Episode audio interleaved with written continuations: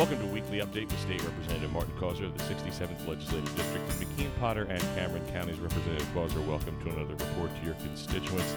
This week, we'd like to begin by talking about legislation you introduced that is designed to make sure that our EMS providers are better taken care of. What's going on here? How's this working out? Well, we've seen some movement on legislation that I sponsored to assist our EMS providers. This week, the House Veterans Affairs and Emergency Preparedness Committee approved unanimously uh, legislation that I sponsored to boost Medicaid reimbursement rates for emergency medical service agencies across the Commonwealth.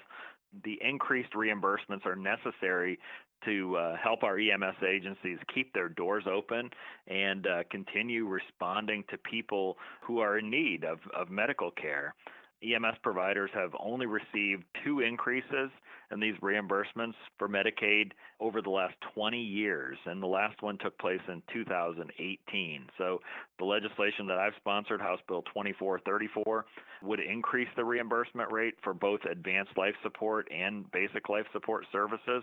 It would also add what's called a super rural boost that is uh, also done with uh, with Medicare, which recognizes the real challenges that are faced in in truly rural parts of the Commonwealth, and it also would boost the rate of reimbursement for mileage for transporting people from the current two dollars per loaded mile to uh, to four dollars. So this is a very important bill for uh, our emergency service providers, and uh, the bill now goes to the full House for consideration. The next thing we'd like to talk about, Representative, is the schedule coming up for you in the next week or so. I understand that you have a lot going on, and the first thing I guess is you're having outreach hours.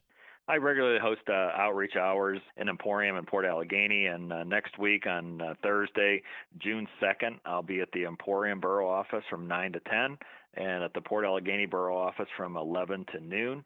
And uh, would certainly welcome anyone stopping by to talk about any state related issues or concerns.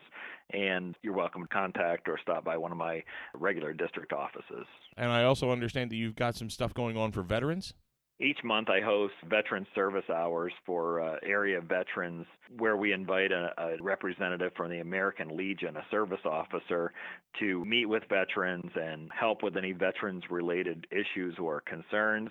For this month, the service officer is available at my Coudersport office on Thursday, June 2nd, at the Bradford office on Wednesday, June 8th and at the Kane office on Wednesday, June 29th. So uh, the best thing to do is contact one of those offices to make an appointment.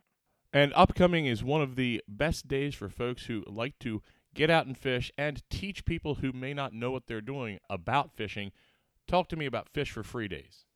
Well, on Sunday, May 29th, the Pennsylvania Fish and Boat Commission will host a Fish for Free Day in the Commonwealth to allow anyone, uh, both residents and non residents, to legally fish on all Pennsylvania waterways. No licenses required, but all other fishing regulations apply. And uh, this is the first of two dates that is set aside by the Fish and Boat Commission to uh, enhance fishing opportunities.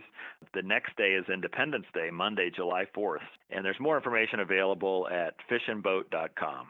And I understand you're also participating in a bridge dedication. Next Saturday, June 4th at 1 p.m., there is a very important ceremony to honor a Vietnam War soldier killed while serving in South Vietnam. This soldier was Staff Sergeant Gareth Kibbe and he served in the U.S. Army and, as I said, was killed in action in South Vietnam. He's being honored with a bridge dedication in Roulette Township.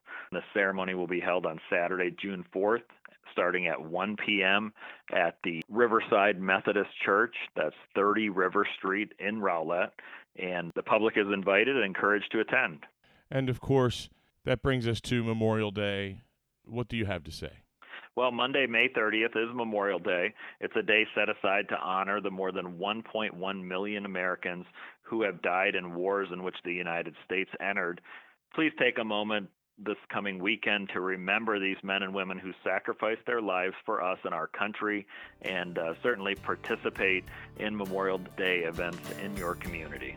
Representative Causer, thank you for this informative report to your constituents, and tune in for another weekly update. State Representative Martin Causer.